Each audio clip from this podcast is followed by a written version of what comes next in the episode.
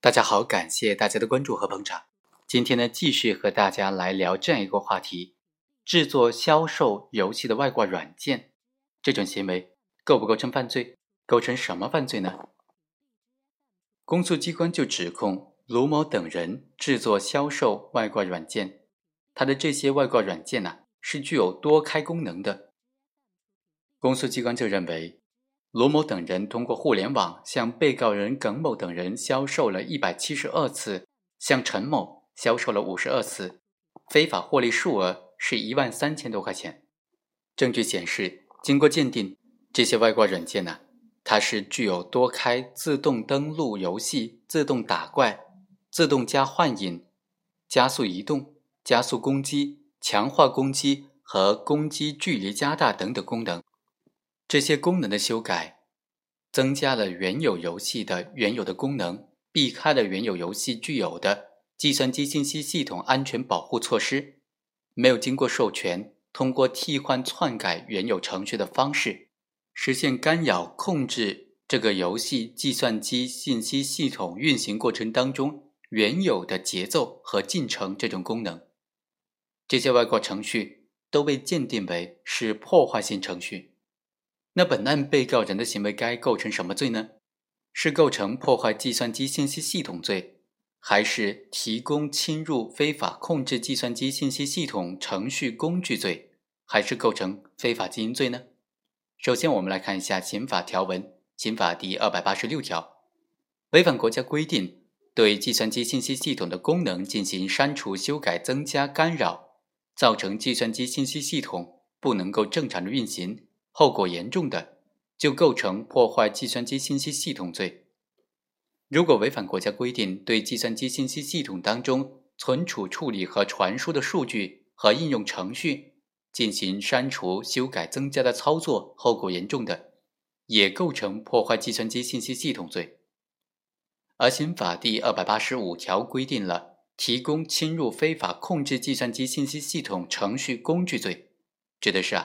违反国家规定提供专门用于侵入非法控制计算机信息系统的程序、工具，或者明知他人实施侵入非法控制计算机信息系统的违法犯罪行为，而为他提供程序、工具，情节严重的行为。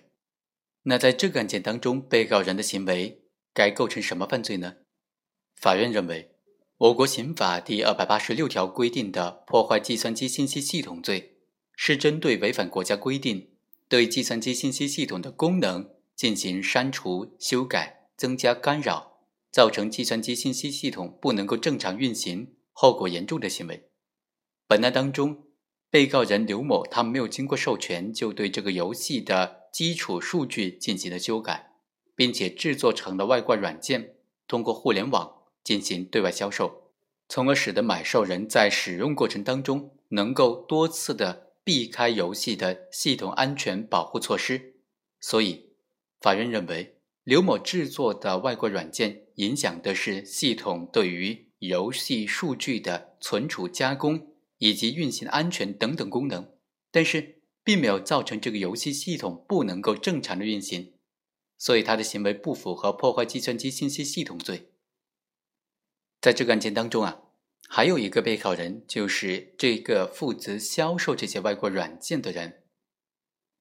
他的辩护人就提出，本案他不应该定性为非法经营罪，因为他只是代理卖软件而已。法院认为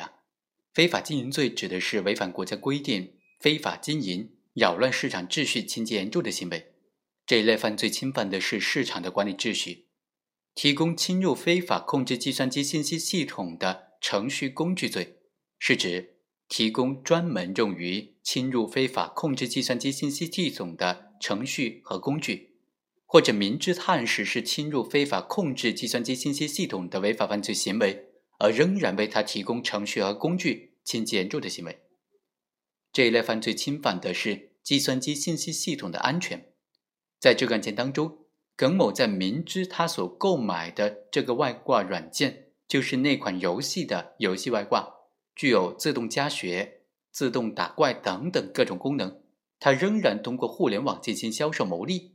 而经过鉴定，所有这些外挂软件都避开了游戏当中具有的计算机信息系统安全保护措施，已经实现了干扰控制游戏计算机信息系统在运行过程当中原有的节奏和进程，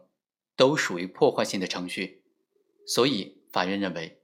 被告人的行为已经严重影响了提供这款游戏服务的计算机信息系统的安全，符合提供侵入非法控制计算机信息系统的程序工具罪的构成要件。